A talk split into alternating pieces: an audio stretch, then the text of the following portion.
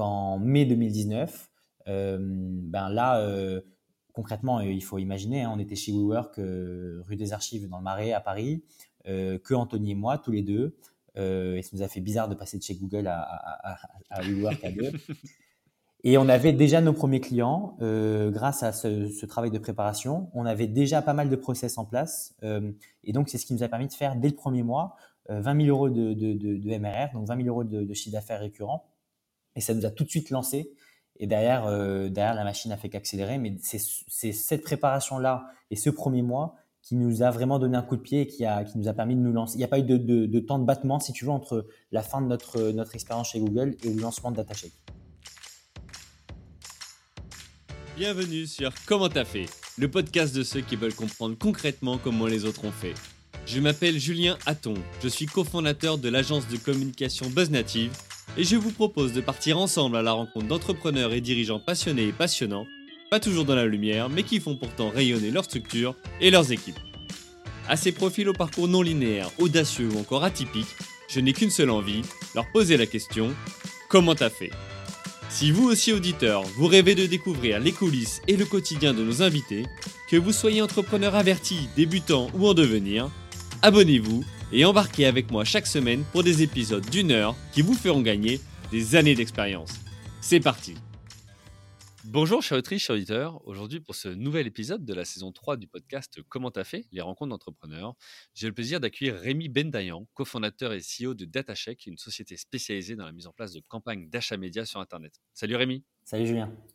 Alors Rémi, j'ai le plaisir hein, de te recevoir ici sur ce podcast. Ton histoire, c'est celle d'un ancien de chez Google qui a quitté euh, le confort d'un CDI à 25 ans en mai 2019 pour monter avec un de ses anciens collègues une agence spécialisée dans l'achat média en ligne. Aujourd'hui, DataCheck, c'est 40 personnes basées à Paris et Bruxelles qui accompagnent plus de 200 entreprises pour une enveloppe globale de 50 millions d'euros d'achat média. Ce que je propose, c'est que tu nous expliques en détail ton parcours et tes projets. Pour cela, on va revenir sur ton expérience autour de trois grands chapitres. Le premier, c'est comment tu as fait pour passer d'un CDI en or chez Google à entrepreneur? Ensuite, on évoquera comment tu as fait pour te faire une place sur ce marché concurrentiel.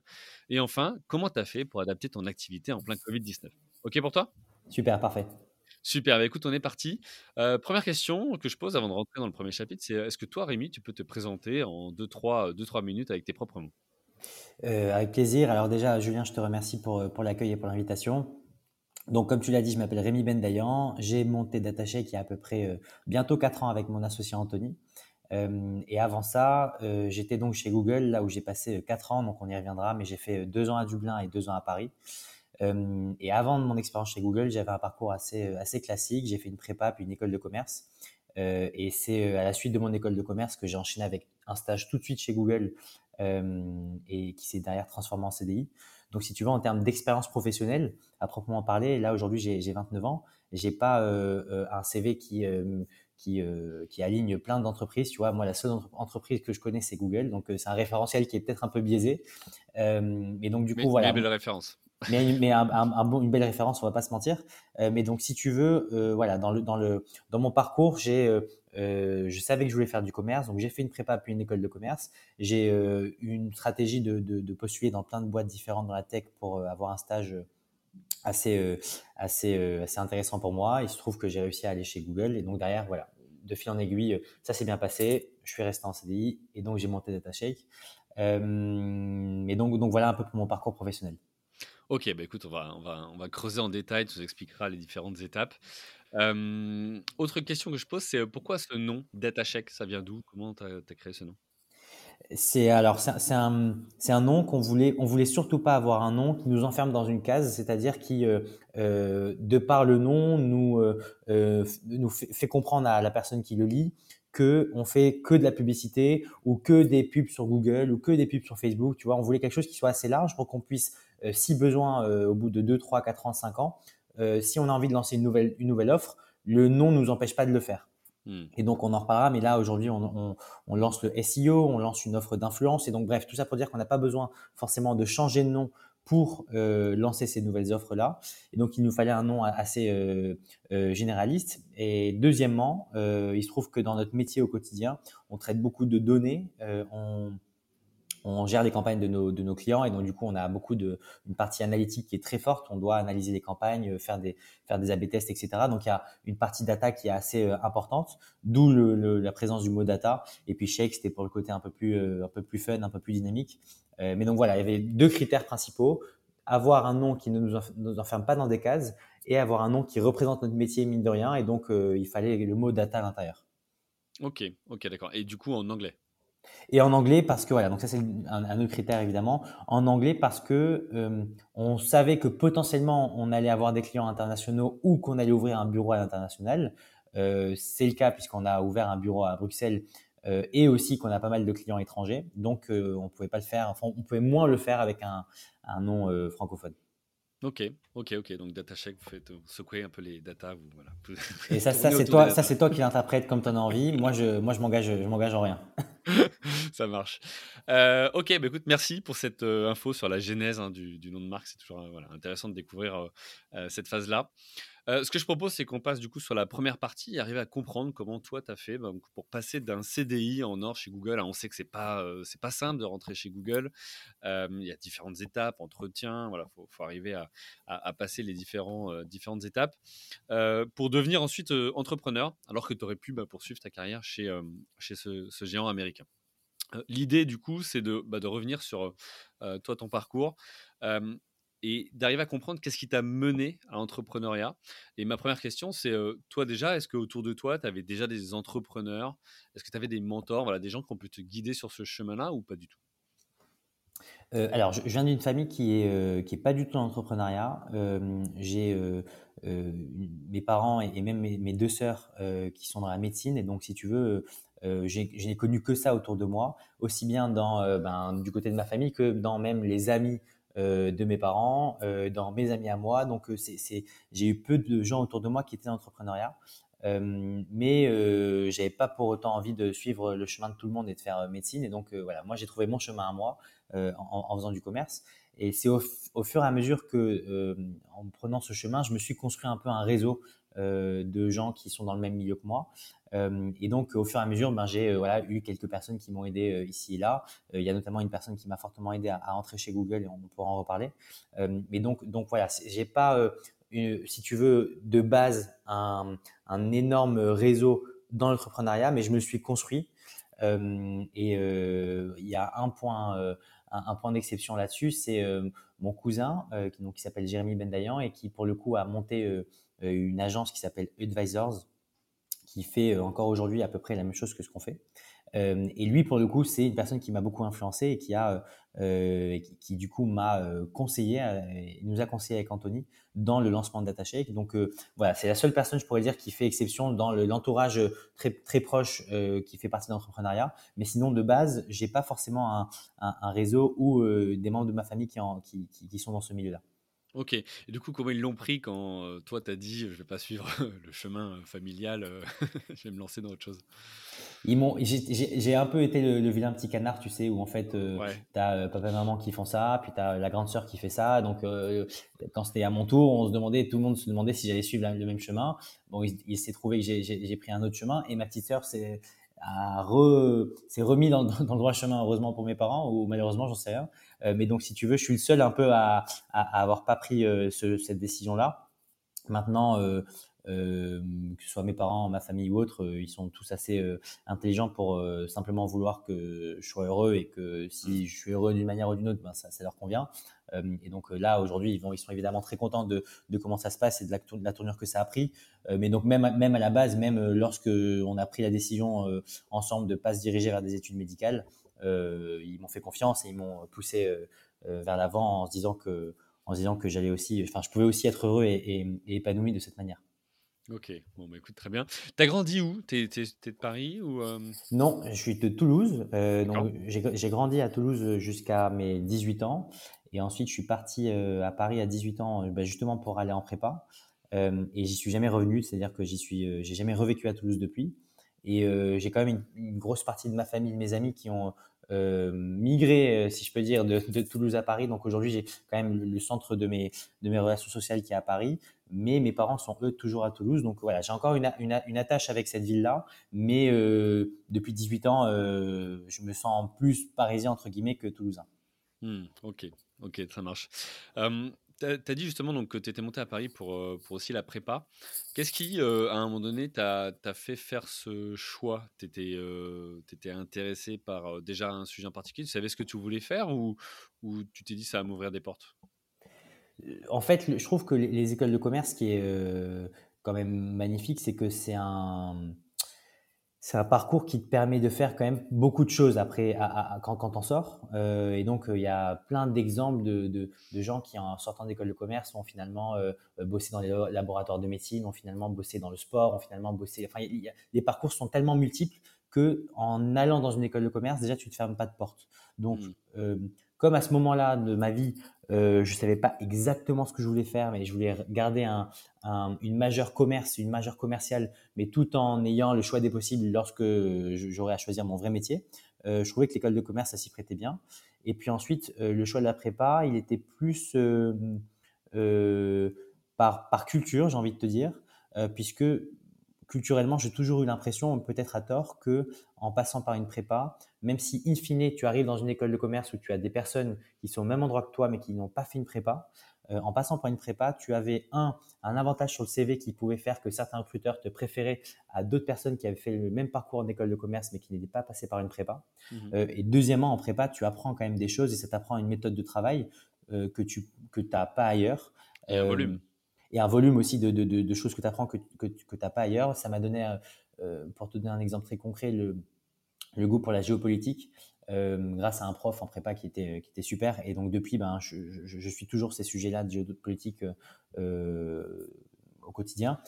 Donc voilà, peut-être que ça se serait aussi passé via un autre cursus, mais euh, culturellement, j'ai toujours l'impression que c'était euh, la voie, euh, comme on l'avait déjà dit, la voie un peu royale pour aller en école de commerce. Hmm. maintenant, j'ai plein de copains qui ont été en école de commerce via, via la fac même certains copains qui ont, qui ont, qui ont eu une meilleure école de commerce que moi en passant par la fac, tu vois. Donc, euh, des fois, je me suis même dit, est-ce que j'aurais pas dû euh, prendre le même chemin?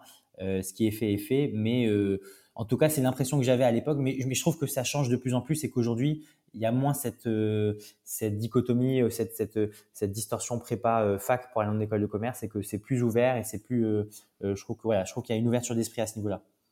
Ok. Tu as fait laquelle comme école? J'ai fait euh, donc Cage à Marseille. D'accord. Ok. ok, donc c'est à ce moment-là où euh, tu arrives à rentrer ensuite chez euh, Google. Et donc, je fais mes deux, mes deux ans d'école de commerce. Et donc, au bout de deux ans, tu dois commencer à réfléchir à un stage. J'ai toujours été un peu geek et j'ai toujours aimé le digital. Et donc, je voulais faire un stage dans une boîte de la tech j'ai listé toutes les boîtes de la tech euh, qui m'intéressaient, dont Google, Facebook, euh, Apple, Samsung, etc. En me disant, je vais avoir une stratégie toute simple de postuler à toutes ces boîtes-là, de pas forcément les prioriser, puis ensuite de voir ce qui va se passer et on, voit quelle réponse on obtient. Et en mettant Google tout au-dessus de mes priorités, enfin, en tout cas, comme la boîte la plus, euh, la plus élitiste dans, dans celle dans, auxquelles je postule, mais avec pas un énorme espoir non plus parce que je sais que c'est euh, très compliqué d'y entrer. Et j'ai utilisé le réseau de mon école. Donc en fait, j'ai contacté, j'ai utilisé l'annuaire euh, de mon école en regardant toutes les personnes dans les promos précédentes qui travaillaient chez Google, chez Apple, chez Facebook, etc. J'ai fait un espèce de template de mail où j'envoyais euh, j'écrivais à toutes ces personnes-là. Donc, j'ai pas écrit à 500, mais tu vois, j'ai envoyé à 5 personnes de chez Google, 5 personnes de chez Facebook, 5 personnes de chez Apple, etc., leur disant, je suis de ton, de ton école et je cherche un stage, est-ce que tu peux m'aider? Euh, Et puis, il y en a, euh, je te dirais, 50% euh, qui ont répondu. Et sur, sur, les 50%, il y en a à nouveau 50% peut-être qui ont, qui ont décidé de m'aider. Euh, et j'ai eu beaucoup de chance sur le, pour Google, puisqu'il y a une fille euh, qui s'appelle Céline, euh, et qui, m'a énormément aidé dans les entretiens pour rentrer chez Google et pour obtenir le stage.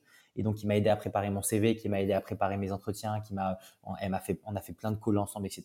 Et aujourd'hui, je sais que j'aurais pas eu le, j'aurais pas eu le stage sans elle, ou en tout cas, ça aurait été beaucoup plus compliqué. Il faut avoir en tête que Google, c'est l'entreprise qui reçoit le plus de CV par an. Mmh. Et, même si tu vois, tu as des entreprises très euh, élitistes comme McKinsey, etc., mais qui en fait ne sont que dans un, dans un, domaine très particulier, Google, c'est une entreprise qui peut plaire à tout le monde. Euh, et donc, du coup, c'est pour ça qu'elle accueille un, nombre de CV qui est énorme par an. Et en plus de ça, il, y y a beaucoup plus de places de, en CDI chez Google qu'en stage. Donc, si tu veux, tu, tu, tu cumules deux difficultés, qui est de postuler dans une boîte qui est la boîte la plus enviée dans le monde, et postuler sur un poste dans lequel il y a très très peu de place. Hmm. Mais voilà, je pense qu'il y a eu beaucoup de chance aussi, hein, on va pas se mentir, mais grâce à la chance, grâce à l'aide que j'ai eue de, de, de, de, la part de, cette fille donc, qui s'appelle Céline, et après au travail aussi de préparer les entretiens, etc., euh, à la fin ça l'a fait, donc je suis rentré euh, chez Google en stage à 22 ans, 21 ans, pardon. Ok, et c'était où? Chez Google euh, Dublin À Dublin, oui, à Dublin, qui est le siège européen, euh, et donc qui est euh, l'endroit où toutes les boîtes de la tech ont établi leur siège européen pour des raisons, euh, entre autres fiscales. Et donc, et donc du coup, ben, quand tu commences ta carrière dans ces boîtes-là, tu, tu, vas, tu commences à Dublin. Tu parlais anglais déjà? Je parlais anglais comme un étudiant d'école de commerce parle anglais, c'est-à-dire assez pour pouvoir bosser dans un pays anglophone, mais pas bilingue du tout. mais par mon job était en français. Donc je t'adressais le marché français. Voilà, donc je traitais avec des clients français, mon équipe était française, mon manager était français, etc. Donc mon quotidien professionnel était français, mon quotidien personnel, euh, le week-end, le soir, euh, quand j'allais faire les courses, c'était ça, c'était en anglais. Ok. Ok. Bon, bah, on, a dû, on a dû se croiser parce qu'avec euh, notre équipe euh, Buzz Native, on a fait un, séminaire à Dublin. On est venu visiter euh, les, locaux justement là-bas et, comprendre comment ça se passe, justement, ces équipes françaises dans cette ville irlandaise et, et, voilà cet écosystème assez finalement spécifique hein, au cœur de cette, de cette grande ville. ok, c'est intéressant ce que tu dis parce que tu dis il y a de la chance mais la chance, enfin moi je la vois intervenir vraiment que à la fin, tu vois, parce que à un moment donné tu t'es donné les moyens. C'est-à-dire qu'il y a une différence entre celui qui se dit bon j'aimerais bien être pris chez Google et les autres, et celui qui met en place une stratégie comme toi. Là il y avait une, une vraie stratégie. Tu as dit j'ai ciblé les différentes entreprises, j'ai pris des contacts dans l'annuaire, j'ai fait des emails, j'ai fait des suivis, tu as fait des calls. Je veux dire, c'est tu t'es donné les moyens en fait aussi d'aller chercher ce, poste et ce stage. Et ça, c'est aussi important et un message important, je pense, à, diffuser parce que, parce que la chance, elle vient pas toute seule. Il faut aussi la provoquer. En tout cas, c'est ma vision. Ouais, je recommande une, super vidéo sur YouTube dont j'ai plus le nom, je suis désolé, mais c'est un prof de l'ESCP qui parle de la chance. Euh, et, la chance dans, la, vie professionnelle et qui, te démontre par A plus B qu'en fait, euh, dans, dans, les succès professionnels, il n'y a pas de chance et que en effet la chance se provoque. Mais donc euh, pour ceux qui écoutent, je recommande. Euh, j'ai plus le nom, mais vous tapez ESCP euh, e chance sur YouTube, vous allez trouver. Ouais, c'est peut-être Frédéric Fréry que j'ai déjà interviewé sur ce podcast qui, qui, partage de nombreuses vidéos sur, sur, sur le sujet de l'entrepreneuriat et qui est hyper pertinent. Bon, on vous invite à regarder et à, checker en ligne. ok, donc Google, Dublin.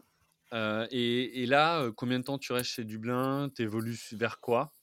Avant de te dire, tiens, bah, j'ai envie de me lancer dans l'entrepreneuriat alors en fait, j'arrive en me disant, euh, pour rappel, donc j'ai un stage de six mois et après ce stage-là, ben, j'aurai un deuxième stage à faire. Puis derrière, je devrais re-étudier pendant un an et puis derrière trouver un CDI. Et donc j'arrive dans cette optique-là. Et de fil en aiguille, plus les mois passent et plus je me rends compte que, un, mes managers sont contents de ce que je fais, et deux, Google est assez ouvert et flexible sur les opportunités à, la suite de ce stage, euh, notamment, notamment des opportunités de CDI. J'ai pas du tout en tête ça. Moi, je voulais ensuite faire un stage, tu vois, chez Facebook ou voilà, un peu un truc similaire à Google. Et donc, euh, au bout de 4-5 mois dans, mon stage, on me dit, euh, bah, si tu veux rester en CDI, tu peux. Alors, c'est peut pas passé comme ça exactement, mais on m'a proposé cette opportunité-là. J'ai vu avec mon école si c'était techniquement faisable parce que j'étais pas encore diplômé du tout. Euh, et mon école m'a a été aussi flexible en me disant, tu fais ce que tu veux. Nous, on, a juste une liste de prérequis à valider pour que tu aies ton diplôme. Si tu valides ces prérequis, bah après, euh, tu peux bosser en CDI, en stage, tu fais ce que tu veux. Et donc, j'ai pris la décision de rentrer en CDI donc à 23 ans euh, euh, chez Google. Et donc, euh, en parallèle de mon CDI, j'étais encore étudiant à Kedge. Et donc, j'étais pendant un an en CDI chez Google et en même temps, je devais faire mes cours le soir et valider les fameux prérequis dont je te parle. ce qui fait que ben, il y a eu un petit moment de chevauchement pendant un an, un an et demi, où j'étais à la fois étudiant et à la fois en full time là-bas, ce qui n'était pas un énorme problème non plus parce que je, je travaillais la journée et, j'étudiais le soir. Et donc à la fin, j'ai pu valider évidemment mon, mon diplôme. Mais donc j'ai cumulé les deux plutôt que de me dire j'attends de faire un deuxième stage, puis d'aller étudier encore un an, et puis derrière de repostuler chez Google en CDI. J'ai voulu enchaîner directement. Ouais, c'était euh, intense. C'était intense, euh, c'était intense, mais bon, c'était des cours en distanciel, tu sais, c'était pas, voilà, c'était pas des cours comme on peut l'entendre euh, où tu restes assis toute la journée dans un amphi, donc, donc, donc voilà. Ok, bon, écoute, très bien. donc tu fais, donc tu, tu, cumules les deux. Et à un moment donné, tu te dis bon bah finalement j'ai envie d'autre chose.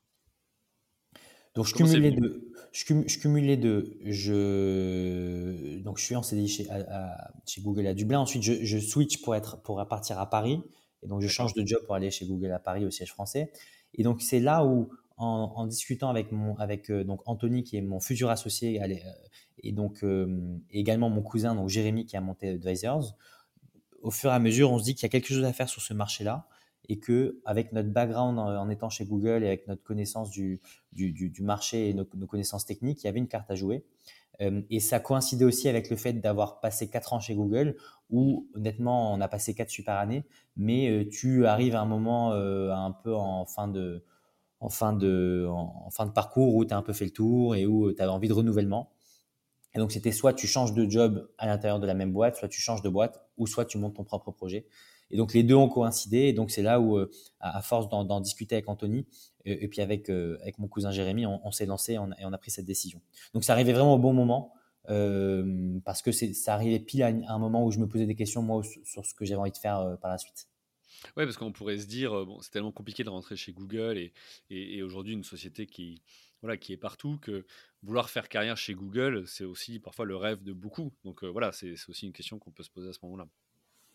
Complètement. Il y, en a plein qui ont pris ce choix-là, mais euh, je m'étais dit qu'à un moment, il faut se lancer. J'étais jeune, euh, donc voilà, j'avais pas grand-chose à perdre non plus.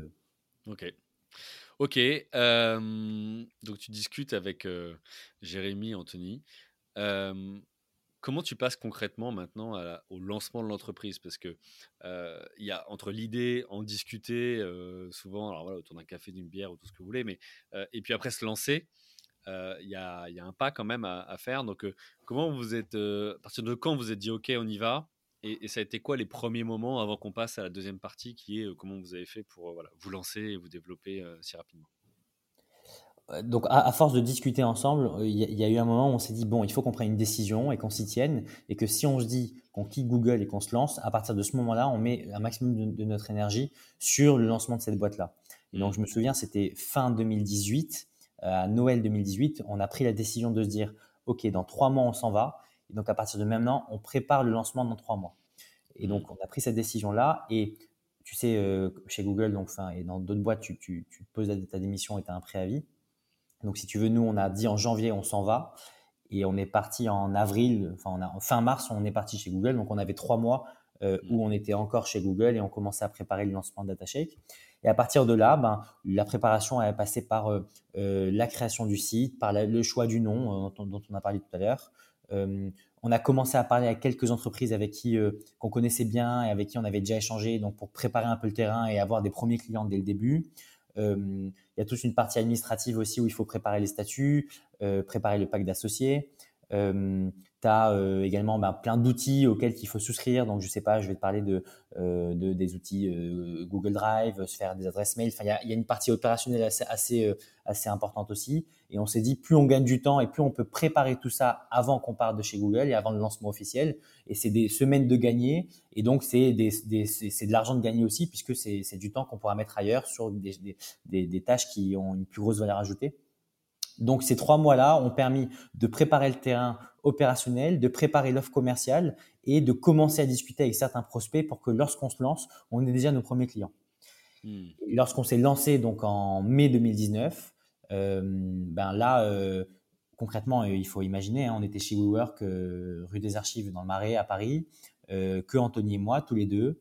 et ça nous a fait bizarre de passer de chez Google à, à, à, WeWork à deux. Et on avait déjà nos premiers clients grâce à ce, travail de préparation. On avait déjà pas mal de process en place. et donc, c'est ce qui nous a permis de faire dès le premier mois 20 000 euros de, de, MRR, donc 20 000 euros de, chiffre d'affaires récurrent. Et ça nous a tout de suite lancé. Et derrière, derrière la machine a fait qu'accélérer. Mais c'est cette préparation-là et ce premier mois qui nous a vraiment donné un coup de pied et qui, a, qui nous a permis de nous lancer. Il n'y a pas eu de, de, temps de battement, si tu veux, entre la fin de notre, notre expérience chez Google et le lancement de DataShake. Hmm. Ok, bon, bah, on, va, on va en parler justement donc, après dans la, dans la deuxième partie. Juste pour finir la première, tu dis, bon, on s'est retrouvé avec Anthony tous les deux. Vous étiez tous les deux chez Google. Vous aviez des postes similaires ou vous faisiez la même chose ou pas? À peu près, c'est-à-dire qu'on était tous les deux dans la division publicitaire sur Google Ads. Anthony s'occupait plus des agences de taille moyenne et moi je, me suis d'abord occupé des startups françaises et puis ensuite j'ai travaillé avec des agences, les, Big Six, donc Publicis, Savas, WPP, etc. Donc mmh. si tu veux, on faisait le même métier, mais on ne s'adressait pas aux mêmes personnes, mais dans l'idée, notre, notre travail se ressemblait beaucoup. Ok, parce que entre ce que vous faisiez chez Google, où vous aviez des profils peut-être similaires, en tout cas, vous, vous, travaillez sur des segments de clients différents, mais euh, et après lancer sa boîte et là répartir les rôles, comment vous avez fait? Parce que là maintenant, il y a l'administratif, il y a de la gestion, il y a de la compta, il y a du commercial, il y a comment vous avez fait pour vous répartir les rôles au départ? Donc, en, effet, en termes de compétences techniques, il n'y a pas une grosse différenciation entre lui et moi, et on n'a pas pu se dire, comme dans certaines boîtes, lui, il est ingénieur, moi, je suis euh, marketeur, et donc euh, on, se hmm. sépare bien les rôles. Maintenant, on a plus euh, orienté ça par notre personnalité. Et donc, Anthony, c'est plus quelqu'un de, euh, de réfléchi, qui est assez matheux, mine de rien, parce qu'il a fait maths sup, maths donc il a, il a un profil plus scientifique que moi. Et hmm. donc, il a, il a cet aspect un peu technique euh, que j'ai moins. Et donc, c'est pour ça que lui s'est occupé dès le début de la partie euh, opérationnelle et de la partie euh, tu vois, client. Et donc, gérer les campagnes des clients, driver la stratégie technique de la boîte, quel type de, stratégie on met en place pour nos campagnes, pour nos clients. et donc, il s'est occupé des plus gros clients dès le début. Et ensuite, c'est lui qui a, au fur et à mesure, géré l'équipe sur cette partie-là. Et moi, j'avais plus un profil commercial. Et donc, je me suis occupé de la partie commerciale et marketing dès le début aussi. Euh, et donc, euh, voilà, euh, la prospection, le closing, le compte management et, compagnie. Et en découle la partie administrative, puisque comme c'est moi qui faisais la partie commerciale, c'est moi qui faisais les contrats. Et donc, in fine, c'est moi qui faisais les factures. Donc, toute la partie administrative, je m'en suis occupé de facto. Mais, mais donc, voilà, on a, on a plutôt jaugé de par notre personnalité plutôt que nos compétences techniques. D'accord, ok. Quatre ans après, vous faites toujours la, c'est la même répartition ou vous avez fait évoluer? Non, franchement, c'est, c'est, pareil. C'est pareil, ça a évolué parce que la boîte a évolué, mais, mais dans les faits, c'est, franchement, c'est pareil. Ok. Ok, bon, ça marche pas. On va, en parler dans la deuxième partie. Comment tu as fait pour euh, te faire une place hein, sur ce marché concurrentiel? On va parler de comment vous avez fait pour trouver les clients. Alors, tu nous as expliqué pour les premiers, mais après, il faut, bien aller chercher les, autres. Comment tu as fait aussi? Parce que d'un point de vue organisationnel, aujourd'hui, vous êtes 40, mais vous avez commencé, vous étiez que deux. Donc, en quatre ans, vous avez énormément évolué. voilà. Qu'est-ce qui a fait votre différenciation et qu'est-ce qui a fait qu'au départ, hormis ces, ces 20 000 euros de MRR au, lancement, qu'est-ce qui a fait que vous avez pu vous, vous développer? Le, premier truc à savoir, c'est qu'en France, tu as euh, entre 2 à 3 000 agences. Euh, tu as des freelances, tu as des agences un peu plus petites que nous, tu en as des plus grosses évidemment, mais tu as 2 à 3 000 agences. Donc c'est un marché qui est très concurrentiel. Et tous ceux qui ont des sociétés qui nous écoutent savent que c'est concurrentiel parce qu'en général, quand tu as une société, tu reçois euh, un message sur LinkedIn ou deux par semaine te disant tiens, j'ai envie de, j'ai envie de, de t'aider à gérer tes campagnes. Donc c'est un marché qui est très concurrentiel. Maintenant, on avait au début en tout cas un point de différenciation qui était majeur, c'était le fait qu'on venait de chez Google. Et donc, dans un marché très concurrentiel où tu as 2 à 3 000 acteurs, 2 à 3 000 acteurs, et parmi ces 2 à 3 000 acteurs, tu as beaucoup de charlatans, entre guillemets, ou de gens qui prétendent s'y connaître mais qui ne s'y connaissent pas, le tampon ancien de chez Google est un critère de, de, crédibilité, est un facteur de crédibilité plutôt, et donc un facteur de confiance, et ça te permet d'approcher des prospects et de signer des prospects beaucoup plus facilement. Donc ça, c'était indépendamment de l'âge. Indépendamment de l'âge, bien sûr dans un, dans un milieu où des CEO d'entreprise se font chasser toute la journée par des agences dont, qui, qui, dont, ils n'ont pas confiance, euh, une agence qui, elle, pour le coup, a un tampon ancien de Google et donc aux yeux des clients, un tampon de gens qui s'y connaissent et qui connaissent, et qui connaissent leur métier, qui sont sérieux, tout de suite, ça fait la différence. Donc ça, c'était notre premier point de différenciation, c'était euh, le fait qu'on soit des anciens de chez Google. Euh, et c'est ce qui a franchement beaucoup marché.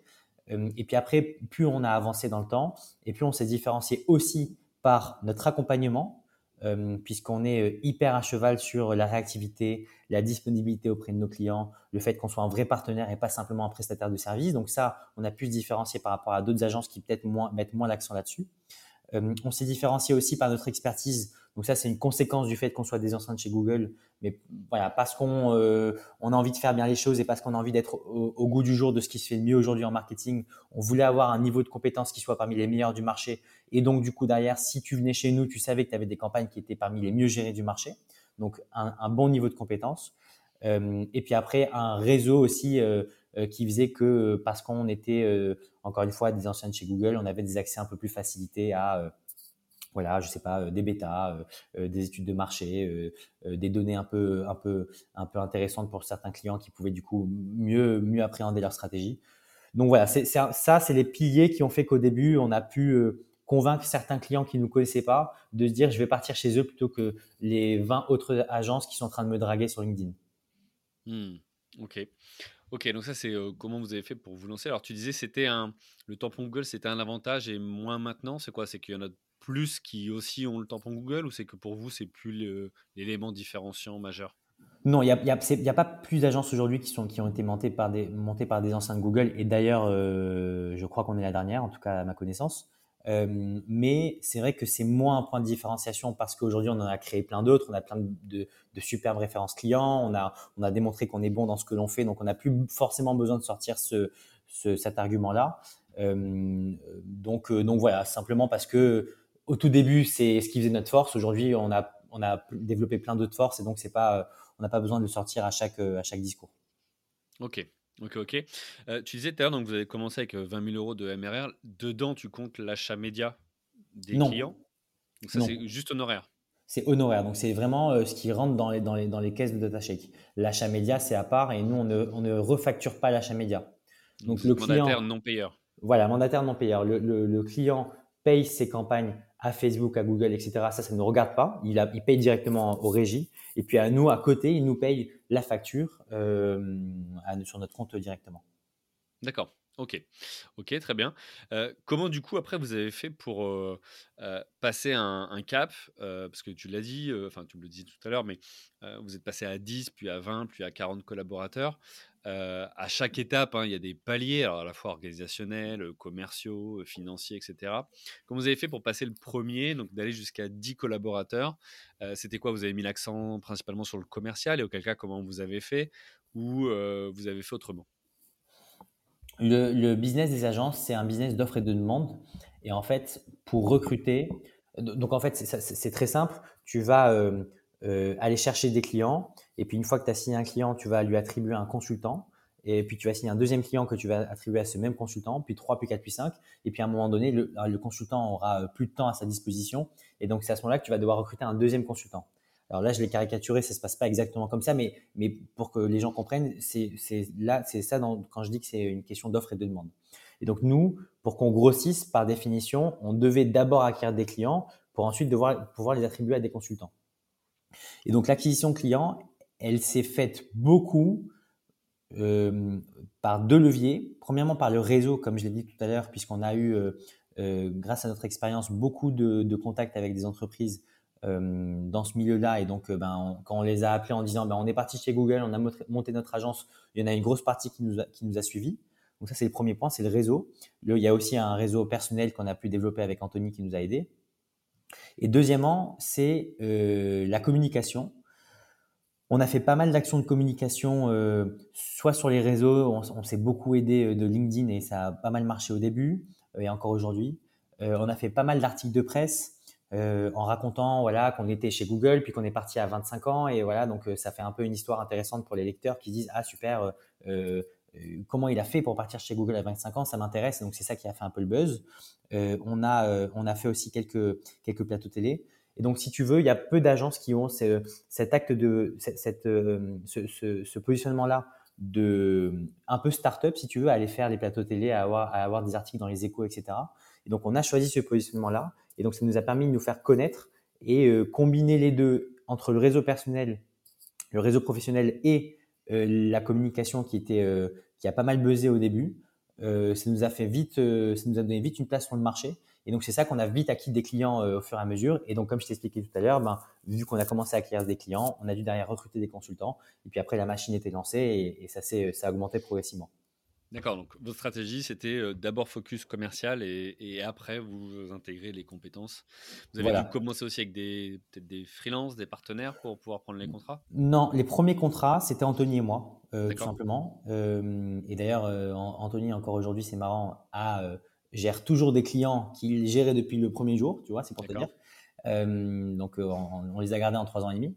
mais donc, donc voilà, donc les tout premiers clients, c'est Anthony et moi, puisqu'il n'y avait que nous deux. Et puis, dès qu'on était arrivé à un niveau euh, de quasi-saturation, eh ben, on a commencé à recruter euh, pour répondre à la demande. Et au fur et à mesure, on a, on a continué à recruter euh, progressivement. Ok.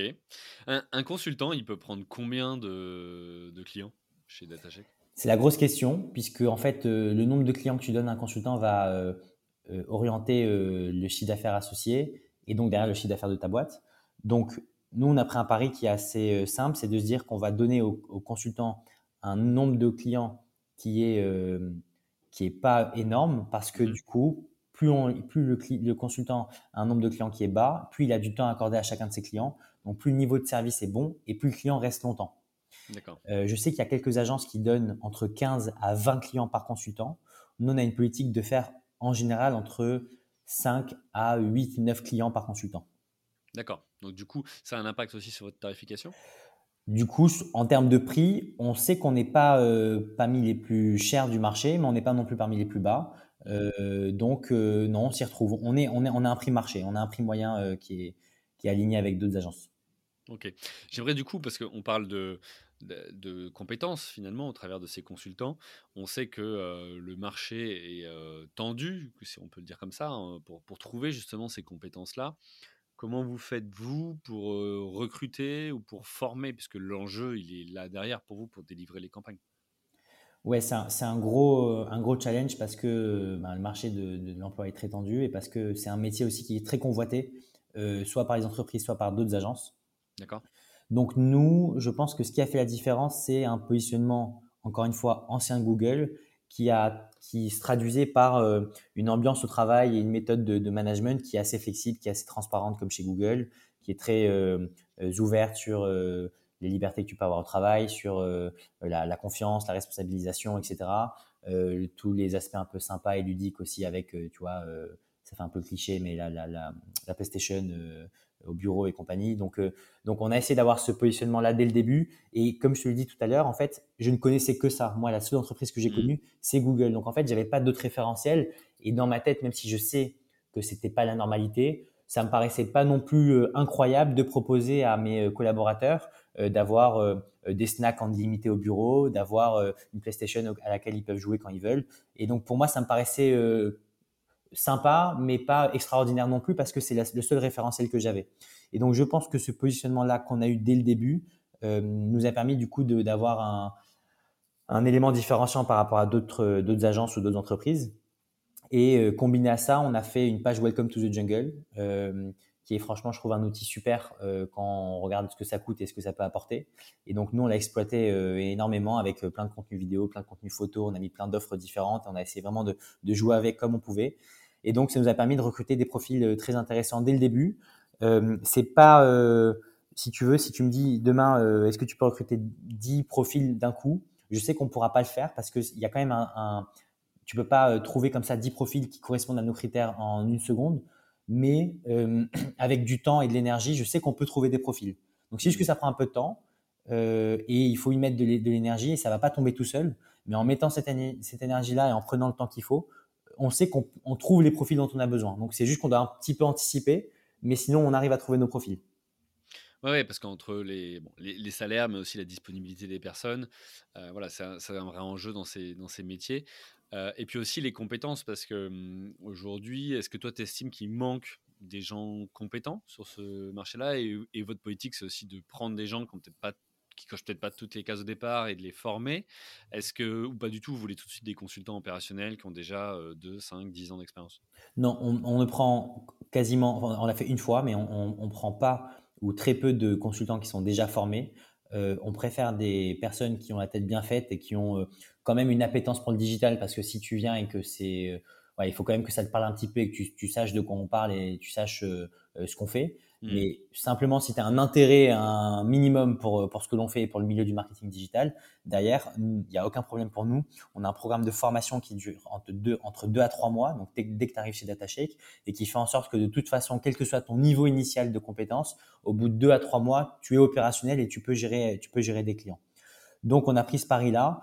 C'est pas une question de manque de enfin, de manque de, de, de profil sur le marché c'est plus parce qu'on voulait avoir notre propre formation en se disant, au lieu de recruter quelqu'un qui a déjà été formé par euh, une autre entreprise à ça avec leur méthode, on voulait vraiment appliquer notre propre méthodologie et donc se dire, on va recruter des gens qui sortent d'école et avec qui on va pouvoir euh, vraiment, euh, qu'on va pouvoir vraiment former comme on le souhaite et qui derrière, du coup, on, va maximiser la, la, probabilité que ça se passe bien en termes de, en termes de gestion de campagne. Mmh, et du coup, vous avez quelqu'un qui est dédié à ça en interne pour suivre, enfin pour faire les formations, pour gérer ce parcours de formation? Vous avez documenté comment vous avez fait? Oui, on a tout un process documenté avec des étapes très précises. Donc jour 1, tu fais ça, jour 2, tu fais ça, etc. jusqu'à la fin de la formation. avec une étape à la fin de la formation qui la clôture, qui s'appelle l'épreuve du milkshake, voilà, qu'on a brandé un peu comme ça et qui est un exercice qui permet de dire si tu passes l'exercice, c'est bon, tu as fini ta formation. Mhm. Euh, par contre, il n'y a pas qu'une personne qui s'en occupe, c'est euh, toute l'agence, toute l'équipe qui euh, se partage la responsabilité. Et donc le lundi, ça va être formation par Anthony, le mardi, formation par Manon, le mercredi, formation par Alice. Et donc si tu veux, la personne a un peu son agenda avec une formation ou plusieurs par jour, et à chaque fois avec des personnes différentes, pour justement qu'elle puisse apprendre de ces personnes différentes qui ont parfois des, des, des, moyens, de, enfin, des, des points de vue qui, sont, qui, peuvent, euh, qui peuvent différer. Euh, mais donc voilà, tout le monde se partage la, chose, mais on a processisé ça euh, depuis le début. Ok, écoute, bah, très bien. Paris-Bruxelles, pourquoi? Paris-Bruxelles, pourquoi? Est-ce que tu es déjà allé à Bruxelles? Ouais, bien sûr. Est-ce que tu as aimé? J'ai bien aimé y passer quelques jours, ouais. Bon, voilà, donc, nous, nous, nous, on connaissait bien et on, on, aime bien cette ville, mais voilà, blague à part, on, avait cette ambition de se lancer à l'international parce qu'on avait euh, de plus en plus de clients internationaux, notamment des clients belges. Et donc, ça nous paraissait logique à un moment de dire que pour les accompagner du mieux qu'on peut, euh, avec une présence physique sur place, euh, c'est quand, même quand même plus pratique. Et aussi parce qu'on voulait tester un marché à l'étranger et voir, et voir si on pouvait répliquer le modèle qu'on a réussi à construire en France dans un autre pays. et donc le marché Benelux, alors d'ailleurs c'est une présence physique à Bruxelles, mais pour adresser le marché Benelux. Et donc le marché Benelux, si jamais on arrive à bien l'adresser, derrière, peut nous ouvrir euh, le mec, la même mécanique sur euh, l'Angleterre, sur l'Espagne, sur l'Italie. Donc euh, pour nous, c'est un peu un test qui fait que si ça fonctionne, derrière, on réplique ça sur d'autres pays. D'accord, donc vous avez des visées internationales parce que on aurait pu penser, tu vois, d'abord à Londres ou justement Dublin, tu vois, pour, pour le premier première ouverture de pays. Euh, pour autant, vous avez choisi plutôt francophone pour l'instant. Oui, alors donc pour plusieurs raisons. Première raison parce qu'on avait beaucoup de clients euh, belges. Donc mhm. ça c'est vraiment la, première raison. Deuxième raison parce qu'il y a une proximité géographique qu'on peut pas nier qui fait que j'y suis allé euh, il y a deux semaines et, donc tu peux faire un aller-retour dans la journée il y a, depuis Paris, il n'y a aucun problème. Donc ça quand même ça facilite les choses. troisièmement parce que le fait que ce soit francophone, mine de rien, alors c'est pas 100% francophone, hein, il y a une partie flamande, mais le fait que ce soit partiellement francophone facilite les choses avec les clients et, et aussi dans la gestion des campagnes même si sur place, on a quelqu'un qui est franco-néerlandais et qui du coup peut adresser les deux langues. Euh, et puis après, dernièrement, parce que aussi c'est un marché qui est pas trop concurrentiel non plus et qui du coup nous permet de pouvoir commencer à, adresser quelques clients sans qu'il y ait une concurrence féroce, sans que les hmm. prix soient hyper élevés, etc. Et comment tu as fait là-bas? Tu as recruté quelqu'un ou toi ou Anthony y est allé pendant X mois pour ouvrir le pays? Comment tu as géré ça? On a recruté quelqu'un uniquement pour ce poste-là, qui a passé euh, trois mois à Paris euh, pour qu'on le forme, donc qui a suivi le même programme de formation que, celui dont je viens de te parler. Et euh, ensuite, il est parti à Bruxelles, donc il est franco-néerlandais. Et, et, moi, je me suis occupé d'y aller plusieurs fois, soit pour l'aider à processer un peu tout ça, soit pour rencontrer des clients avec lui. mais donc, donc voilà, lui, il est, est là-bas tout seul. Il a passé trois mois d'abord à Paris et euh, moi, j'y vais de, temps à autre. Et euh, on a un bureau, évidemment, euh, là-bas, auquel il va tous les jours. Ok, et vous avez, sur les 40 personnes, vous en avez quoi 5, 10 là-bas ou comment vous avez Non, aujourd'hui on a deux personnes là-bas, donc il y a lui plus une autre personne. et l'idée c'est que progressivement, plus exactement comme pour la France et comme l'offre et la demande dont je t'ai parlé, et ben pareil en, Belgique, dès qu'on a un, un, nombre de clients qui est suffisant, on va pouvoir continuer à recruter et, ainsi de suite. Ok, ok, ok. c'est quoi du coup l'ambition de DataCheck L'ambition euh, qu'on a en lançant la boîte, c'était d'être dans le top 5 des agences indépendantes en 5 ans. Euh, et donc les agences indépendantes excluent euh, Publicis, WPP, etc. On parle vraiment des agences voilà, indépendantes. et donc on, a pris le chemin pour. L'avenir nous dira si on y arrivera. donc il nous reste à, à peu près deux ans. L'avenir nous dira si on y arrivera. En tout cas, c'était l'ambition de base. Euh, et cette ambition-là, elle se concrétise avec ben, l'ouverture d'un bureau à l'étranger, comme, comme on vient de le dire à Bruxelles, et pourquoi pas dans d'autres pays plus tard. Euh, le développement de nouvelles offres. Donc, on a euh, par exemple développé une offre créa avec le DataShake Studio, qui est un studio de, de, de, création de visuels en interne qui permet de pouvoir produire du contenu visuel qu'on va derrière importer dans les campagnes. Mm-hmm. Donc ça, c'est quelque chose qu'on faisait pas au tout début et on a développé cette offre-là. On a trois personnes dessus aujourd'hui et on a toute une offre et, et toute une structure derrière. Euh, on a développé également l'offre SEO, donc qui est euh, toute nouvelle euh, et, qui n'est pas encore annoncée officiellement, mais je peux, t'en parler dès aujourd'hui. et donc l'offre SEO est, officiellement lancée, donc on va, pouvoir du coup accompagner les clients sur ce pilier-là, qui est un pilier, complémentaire à ce que l'on fait. et on est aussi en train de construire une offre d'influence pour accompagner les entreprises sur leur stratégie d'influence, donc sélection des influenceurs, euh, gestion de la partie contractuelle, euh, gestion de la partie euh, gifting s'il y en a. Enfin voilà, il y a toute une stratégie d'influence aussi qui peut être intéressante pour nos clients. Et ça, quand tu crées une nouvelle offre, comment tu fais? Tu fais avec les équipes actuelles que tu emmènes sur ces nouvelles activités? Tu recrutes des experts et des responsables de cette nouvelle activité? Comment tu, tu fais ça? Non, on, recrute, on, prend parmi les équipes actuelles, donc que ce soit pour le SEO, pour le DataShake Studio, pour l'offre d'influence, euh, c'est quelqu'un qui est déjà chez DataShake et qui du coup, à un moment donné, a voulu euh, travailler sur cette partie-là parce que ça l'intéresse ou parce que voilà, il, avait envie de développer une, de, faire un peu d'intrapreneuriat, comme on peut dire. Euh, et donc du coup, on a développé cette offre-là avec la personne en collaboration. Ok, ok, ça marche. Bah, écoute, super, super intéressant on a parlé donc Paris, Bruxelles, le côté adresser des clients donc sur différents marchés, pour l'instant plutôt sur la dimension francophone. on n'a pas les aussi. et donc, du coup, ça va être une super transition vers la troisième partie. Comment tu as fait pour adapter ton activité en plein Covid-19 Donc, tu as créé en mai 2019, donc, allez, 6 mois, 7 mois, 8 mois avant le, avant le COVID, le COVID qui est arrivé en février-mars 2020 en France, en tout cas. Comment tu as fait à ce moment-là? À la fois, ce qui m'intéresse, c'est de regarder d'un point de vue business. Est-ce que ça a été un booster pour vous ou pas? Et puis, de s'attarder aussi au sujet organisationnel. Euh, notamment, euh, bah voilà, est-ce que tout le monde est dans les bureaux à Paris? Est-ce que vous faites du télétravail? Comment tu as fait pour euh, cette culture qui, dont tu as parlé tout à l'heure et que tu as voulu installer dès le départ d'entreprise Comment tu as fait pour la développer dans la durée? Donc, le, Covid nous a impacté comme, comme tout le monde, mais il nous a impacté, je pense, différemment d'autres entreprises, puisque ben, le, les conséquences du Covid à l'échelle macro, c'est la digitalisation de pas mal d'entreprises et donc, du coup, le fait d'investir, de s'investir davantage et d'investir davantage sur, euh, sur le digital, sur le marketing digital et sur les campagnes qu'on peut gérer. Donc, ce qui s'est passé à court terme, c'est que quand le Covid a eu lieu, euh, on a eu beaucoup de clients qui ont euh, paniqué et qui nous ont dit ah on coupe tout de suite les campagnes, on peut plus vendre, on, voilà tout était en stand-by et donc pendant trois semaines, deux trois semaines, on a eu vraiment un moment de panique auprès de nos clients où on s'est dit ok plus personne sait quoi faire et donc par par peur de faire des bêtises, tout le monde coupe les campagnes, tout le monde coupe les budgets. Donc là, c'était un moment euh, voilà, un peu chaotique comme, comme euh, l'ont vécu plein d'entreprises.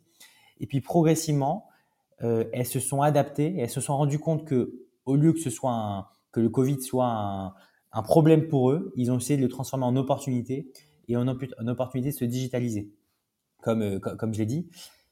Et donc, plus les semaines ont passé, plus, plus on a eu des clients qui sont revenus vers nous en nous disant, bah, en fait, euh, on réactive les campagnes et on a eu même eu des clients qui nous ont dit on réactive les campagnes avec un budget un peu plus fort, avec une stratégie un peu, un peu, différente, avec un message qui est un peu différent. Euh, et donc, euh, et donc voilà. Donc, euh, je dirais que le Covid, on l'a vécu avec une première phase un peu de panique où on a eu coupure des budgets et là, on ne savait pas trop comment ça allait se passer. Et derrière, une deuxième phase qui a duré et qui dure encore aujourd'hui, je pense, où on a eu des entreprises qui ont pris en maturité digitale et qui se sont dit, en fait, DataShake peut être un allié pour m'aider à, à me diversifier et donc à ne pas uniquement dépendre de mon magasin physique, par exemple, qui est fermé parce qu'il y a le Covid, mais aussi de pouvoir vendre davantage en ligne et donc de, de, passer par un relais, euh, euh, par un relais différent euh, que le magasin. Euh, et donc voilà, donc sur la partie business, euh, ça a eu un impact à, je pense, si on prend un peu de recul, un impact positif sur notre business puisque il y a plus d'entreprises qui aujourd'hui sont concernées par, ce que l'on fait et qui ont conscience de l'importance des campagnes digitales. Et donc, du coup, il y a plus d'entreprises qui nous font confiance que s'il n'y avait pas eu le Covid, où en fait, il y en aura encore qui seraient un peu à la traîne. Ouais, donc plus de demandes et plus aussi de budget investi par les marques euh, dans cette période de crise. Euh, on le voit aussi maintenant, après, avec un peu de recul hein, et, deux, ans, euh, deux ans maintenant de, voilà, d'expérience sur le sujet, mais ça a aussi fait augmenter bah, les prix sur ces médias parce que bah, plus de concurrence, une densité concurrentielle plus forte, donc des tarifs aussi plus élevés de la part de Google, Meta et, les autres. Comment, euh, voilà, comment vous êtes adapté aussi à ça? Parce que ça a été une, conséquence finalement. Mmh. Tu, tu, tu, peux contrebalancer l'augmentation des prix des CPC, des CPM sur, euh, sur Google, Meta et les autres par euh, une gestion des campagnes optimales. Alors mmh parfois, bon, bah, si les prix font x10, tu peux pas faire autrement, mais, mais en tout cas, tu peux essayer de les contrebalancer par une gestion des campagnes optimales et par voilà, une intelligence un peu plus réfléchie sur, sur la manière dont tu gères tes campagnes pour que tu minimises un peu l'impact de l'augmentation des coûts. Euh, et euh, face à des concurrents qui vont peut-être mettre aussi euh, un gros budget comme toi, mais qui vont peut-être gérer les campagnes un peu moins bien que toi, tu peux quand même faire la différence et quand même mieux ressortir. Donc oui, on a eu une augmentation des CPC qui était assez forte, euh, mais on essaie de s'en sortir avec la, notre technicité et, la manière de gérer les campagnes. Ok. Une question, alors ça me permet de faire une parenthèse, mais on l'a vu justement avec le Covid-19, beaucoup d'entreprises ont voulu ben, acheter en ligne de la visibilité, générer du trafic, etc. Pour autant, moi je reste convaincu que c'est pas forcément toujours fait pour tout le monde. En tout cas, ils sont pas toujours prêts derrière à soit prendre, dans le cas où la campagne marche bien, le nombre de leads qui arrivent ou le nombre de commandes qui arrivent, soit à avoir l'offre qui est, qui est dédiée. Qui sont les clients types chez vous? Est-ce qu'il y en a que vous refusez? Euh, Est-ce qu'il y en a qui ne correspondent pas à, vous dites non, mais eux, on ne pourra pas les aider parce qu'en fait, ça ne marche pas, euh, j'en sais rien, ils font pas assez de marge sur chaque vente ou, on pense que ça va pas marché? Enfin voilà, comment, c'est quoi votre politique? On essaie de refuser un minimum, un minimum de clients, euh, évidemment, mais ça nous arrive. Pourquoi? Parce que même si on considère qu'on gère hyper bien les campagnes de nos clients, parfois, avec les campagnes les mieux gérées euh, possibles. Si tu as un produit qui euh, est pas bon, si tu as un site qui est pas optimal, si ton positionnement prix est pas du tout aligné avec, euh, la concurrence, si je sais pas l'UX de ton site est, est, vraiment dégueu, enfin bref, il y a plein de facteurs qui peuvent faire que même avec des super campagnes, derrière les performances sont pas au rendez-vous. Et donc nous, c'est beaucoup d'énergie et c'est très chronophage de construire toute une stratégie avec un client et de, et de, et de construire voilà, tout un plan d'action. Si derrière, quelle que soit l'action qu'on va mettre en place, les performances seront pas au rendez-vous et on sait, on sait que c'est perdu d'avance, entre guillemets. Hmm. Donc, il y a certains clients à qui, certaines entreprises à qui on dit non parce qu'on sent que ça va pas le faire et qu'il y a un travail euh, autre que les campagnes qui doivent être faites en amont. Donc, euh, ça peut être sur le site. C'est souvent le site d'ailleurs, hein, comme je dis. C'est souvent le site ou souvent le, c'est rare que ce soit le produit. Des fois, on est tombé sur des produits un peu bizarres qu'on n'a pas voulu accompagner, mais c'est souvent le site qui est pas qui, pas à la hauteur. Et donc ça, ça nous arrive. Après, aujourd'hui, dans l'éventail de clients qu'on accompagne, on c'est vraiment très très large. On a des entreprises très traditionnelles euh, comme euh, Siemens, Energy, euh, Jennifer, Europcar. Donc tu vois des, des entreprises qui sont assez établies et qui sont qui sont connues de tous. Euh, on a des grosses startups type euh, Alan, Conto, Penny Lane, donc tu vois des startups qui ont fait des belles levées de fonds et qui sont assez développées. Et puis après, on a plein de PME, euh, plein de startups moins connues. Enfin, c'est très, c'est très varié. Et en termes de secteur, on fait du B2B, on fait du B2C. Donc aujourd'hui, si je regarde les clients qu'on accompagne, les entreprises qu'on accompagne, c'est hyper large et, on, touche tout secteur et toute taille d'entreprise. Maintenant, ça arrive parfois qu'on est qu'on doive dire non parce qu'on sent qu'on va perdre trop notre temps et, que ça va être déceptif pour le, pour le client. Mmh, ok. Sur toutes ces startups que tu as citées, en tout cas dans, ma perception, c'est que souvent ils ont les compétences en interne ou ils essayent de recruter. Comment ça se passe avec vos équipes? Vous, intervenez quand les clients ont personne qui sait faire justement mettre en place les campagnes ou parfois il y a déjà des équipes en place et vous venez j'en sais rien, euh, les aider sur euh, une mission de conseil? Enfin, comment vous intervenez? Alors, on a réussi à, identifier un espèce de pattern où, en gros, la startup qui va se créer au tout début, donc va pas avoir de personne en marketing, donc va faire appel à une agence comme la nôtre. Mmh euh, au bout d'un moment, la startup va grandir, va grossir, etc. Puis va se dire bon, j'ai une agence, mais on va quand même tester avec quelqu'un en interne. Et donc là, ça arrive parfois que la, la, startup nous dise on, on arrête, on a recruté quelqu'un en interne. Et souvent, ce qui se passe, c'est que la startup continue de grossir. Au bout d'un moment, la startup revient vers nous en nous disant on garde la personne en interne qu'on a recrutée il y a six mois, mais par contre, en fait, on a encore besoin de vous parce que la personne en interne, elle n'a pas les compétences que vous avez, elle n'a pas le recul que vous avez, et puis aussi, elle a peut-être pas envie de faire que ça euh, au quotidien, j'en sais rien. Hmm. Et donc, du coup, à la fin, on a un schéma où il y a et une personne ou une équipe parfois en interne, et nous qui complétons le travail. Et donc, les grosses startups dont je t'ai parlé, c'est le cas euh, aujourd'hui. C'est très rare dans des grosses entreprises, dans des grosses startups, que tu qu'une agence ou qu'une équipe marketing. Souvent, c'est les deux. Euh, et après, la répartition des, tâches se fait euh, en interne, mais, mais voilà, souvent, c'est les deux. Ok. Il y a des budgets minimums pour euh, travailler avec vous? Il y a des honoraires minimums de 1800 euros hors taxes par mois, mais il n'y a pas de budget minimum. On a des entreprises qui dépensent 800 ou 1000 euros par mois. maintenant, ouais, en général, on travaille pas. enfin, c'est rare de travailler avec des entreprises qui dépensent moins de 2-3 000 euros par mois en, budget pub. Hmm, ok. Ok, ok. D'un point de vue organisationnel, du coup, ce Covid, qu'est-ce qu'il a impacté sur, sur votre organisation, votre quotidien? Alors, le, on a toujours été très flexible sur le télétravail, même avant le Covid. mais le Covid l'a accéléré un petit peu. néanmoins, comme on est une entreprise où il y a, la collaboration doit, est très forte au bureau, parce que en fait, quand il se passe un truc positif sur un compte ou négatif d'ailleurs, il faut que d'autres le sachent. Euh, il y a souvent des questions qui, euh, qui fusent entre, entre, les, entre les collaborateurs. Euh, il y a beaucoup de partage en interne, ce qui fait qu'on a besoin, mine de rien, d'être beaucoup en physique. Et deuxièmement, grâce à l'ambiance qu'on a réussi à installer, grâce à, à l'état d'esprit qu'on a réussi à installer en interne, comme je t'ai dit, tu sais, avec voilà une ambiance très transparente, très où, tout le monde se fait confiance, etc. Je pense que les gens ont envie de venir au bureau parce qu'ils y prennent du plaisir. Hmm. donc tout ça combiné fait que même si nous aujourd'hui on a on dit à notre équipe vous pouvez faire ce que vous voulez entre guillemets avec le télétravail, il y a quand même une majorité de gens qui restent qui viennent au bureau. Donc le télétravail, le Covid nous a euh, nous a accéléré dans notre dans, dans le fait que c'était davantage accepté, mais ce que l'on voit au quotidien, c'est que les gens viennent quand même au bureau dans la majorité. Euh, après, on a aussi appris à, à faire davantage à distance. Donc, euh, tu vois, on n'avait pas Slack à l'époque, on a installé Slack. Euh, enfin, via, quelques outils, on, on s'est structuré avec Notion, donc un, où on organise un peu toutes nos, euh, toutes nos données. on fait plus de visioconférence évidemment avec nos clients, donc ça c'est quelque chose qu'on faisait un peu moins avant. Donc voilà, il y a les, le, schéma un peu classique de, la, de, la, de l'entreprise qui a vécu le Covid, avec plus de, plus de distanciel, mais, mais voilà. Ok, vous avez des, des rituels, des temps d'équipe, vous, vous vous retrouvez tous par exemple? On a euh, tous les vendredis un team meeting euh, où toute l'agence se réunit. On a tous les lundis euh, des meetings d'équipe. Donc en fait, on a des sous-équipes de 3 à 6 personnes et donc toutes ces équipes-là se réunissent en général le lundi. on a un point qu'on fait tous les mercredis, c'est ce qu'on appelle le weekly challenge. Donc en fait, toute l'agence se réunit et on va sélectionner 4 à 5 comptes et on va tous challenger ces 4 à 5 comptes pour que les consultants qui gèrent ces comptes-là puissent avoir d'autres idées et puisse avoir un peu de fraîcheur sur, euh, sur ce qui se passe sur les campagnes. Euh, et puis après, on a d'autres meetings euh, un peu moins, un peu moins réguliers. On a des meetings avec les seniors, etc. Mais dans l'ensemble, oui, on a plein de, on a la semaine est rythmée de plein de points de contact entre l'équipe et nous pour que justement on soit au courant de tout ce qui se passe. Ok, ok, ok. Bah écoute, merci, euh, merci Rémi pour, euh, bah, pour ton retour d'expérience, pour tous ces, euh, ces partages super merci intéressants. À toi. Et, et, je pense que ça voilà, inspirera plus d'une auditrice et d'un auditeur. avant de conclure, il me reste quelques petites questions à te poser. La première, c'est ça veut dire quoi pourquoi, pour toi entreprendre ou être entrepreneur?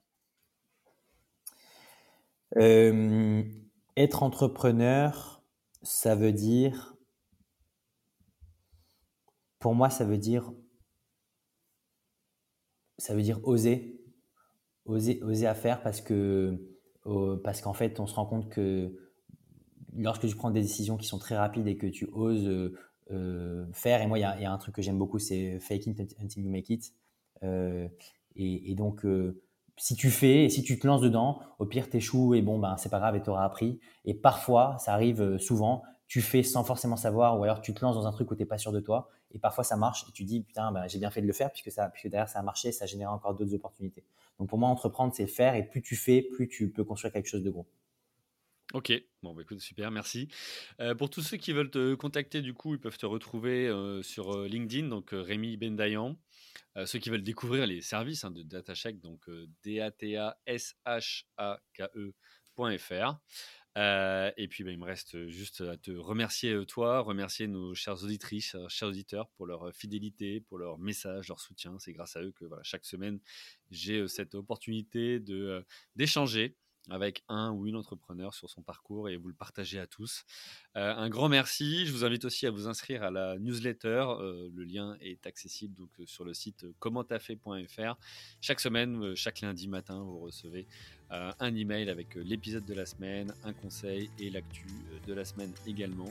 Voilà, un rendez-vous hebdomadaire entre vous et moi. il me reste à vous souhaiter une bonne journée et à vous dire à la semaine prochaine. Bye Merci à vous, chers auditeurs, d'avoir suivi l'épisode jusqu'au bout. Si vous êtes arrivé jusqu'ici, c'est que le podcast vous a plu. Alors, pour nous aider à continuer, rendez-vous sur votre plateforme d'écoute de podcast préférée et laissez-nous un avis 5 étoiles avec un commentaire positif ou un message pour notre invité du jour. Parlez du podcast autour de vous, c'est le meilleur moyen de nous aider à vous proposer du contenu de qualité. C'en est fini pour aujourd'hui. Un grand merci à vous et à la semaine prochaine.